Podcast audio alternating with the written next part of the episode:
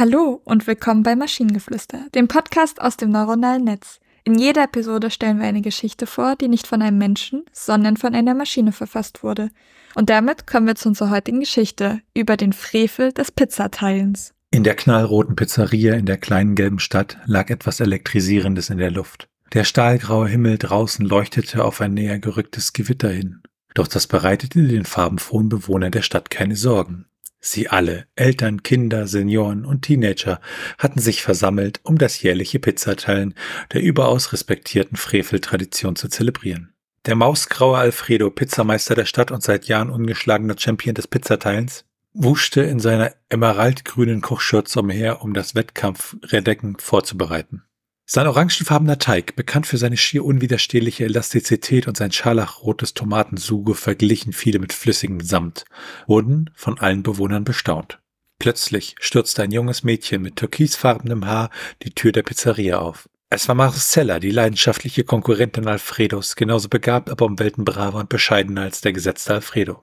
Ich fordere dich heute heraus, Alfredo, rief sie, ihre Augenäpfel in einem tiefen Azurblau blitzend während ein leuchtender Blitz die Szene draußen bedrohlich beleuchtete. Die Luft war gefüllt mit Aufregung, als das Duo den pflaumenfarbenen Pizzateig liebevoll auseinanderknetete, dann die Tomatensauce auftrug und schließlich den goldbraunen Käse und das vielfarbige Gemüse zur Perfektion auf die Basis verteilten. Anschließend schoben sich die Pizzen in den glühenden orangenen Ofen. Die Minuten vergingen und jeder hielt seinen Atem an, als die Pizzen goldbraun fertig gebacken aus dem Ofen gezogen wurden.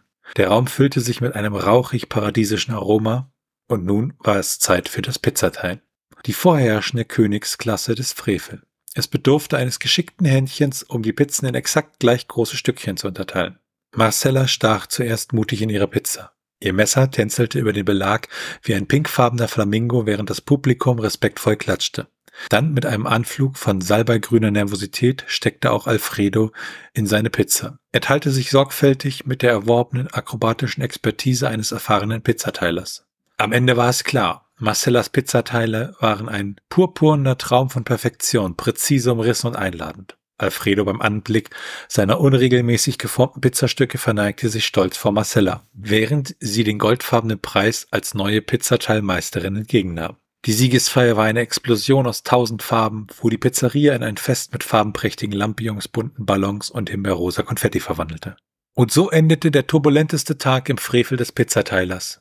Jeder Bewohner ging nach Hause mit vollen Magen und einer herzerwärmenden Erinnerung an den Tag, an dem das Vorurteil zerstreut wurde, dass Erfahrung immer über Mut und Entschlossenheit siegt. Und vom Diespunkt voran präsentierte die knallrote Pizzeria ein neues Bild von Stärke und Gleichstellung, wobei Marcella, das Mädchen mit den türkisen Haaren, an der Spitze stand.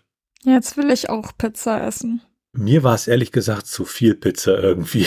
Ja, ich finde es sehr lustig, dass es quasi endet mit, ähm, es wurde klar, dass äh, die, diese Pizzeria ist jetzt ein neues Bild von Stärke und Gleichstellung. Und im noch im selben Satz wird gesagt, mit Marcella an der Spitze. Also alles gleichgestellt, aber Marcella steht drüber. Und das fand ich irgendwie ein bisschen lustig.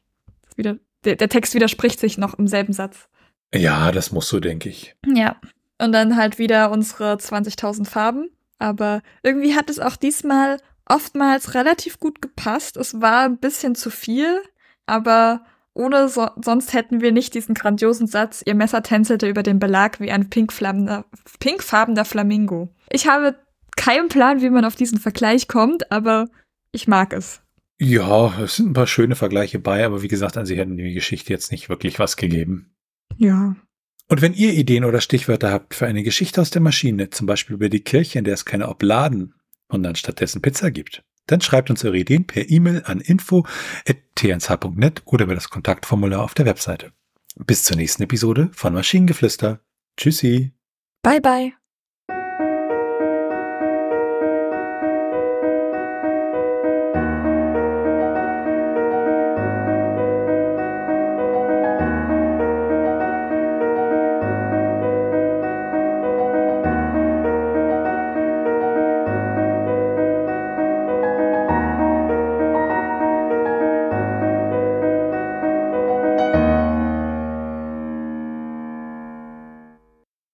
Produktion von Tone. T1 t1h.net.